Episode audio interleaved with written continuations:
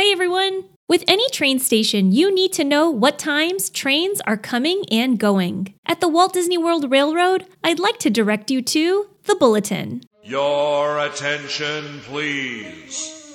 The Walt Disney World Railroad. All passengers stand by to board.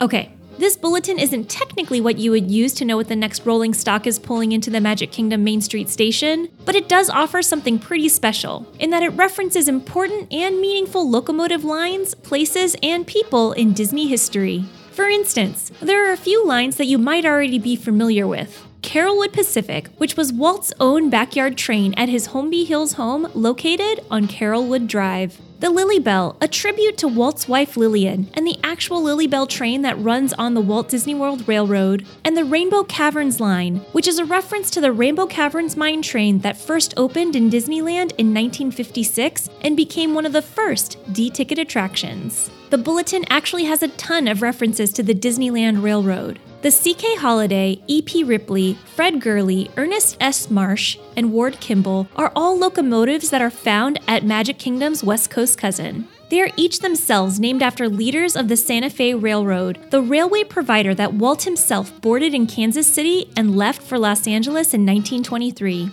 With the exception of the Ward Kimball, that is, who was a Disney animator and fellow railroad enthusiast. Something interesting on the board is the listing of the Wilderness Line. This is a reference to the short lived Fort Wilderness Railroad that officially opened in 1974. It would take you to campsites on the grounds and even the River Country Water Park. But after maintenance, noise, and safety issues, the line officially closed in 1980. And one last arrival for today, and one of my personal favorites, arriving tomorrow headed northbound, is the Eastern Star Line, which is the train at Animal Kingdom that takes you from Harambe to Rafiki's Planet Watch. So, next time you're beelining for the castle, take a minute to go into the lower level of the train station by the stroller rental and bask in the gems abound at the Railroad Bulletin Board.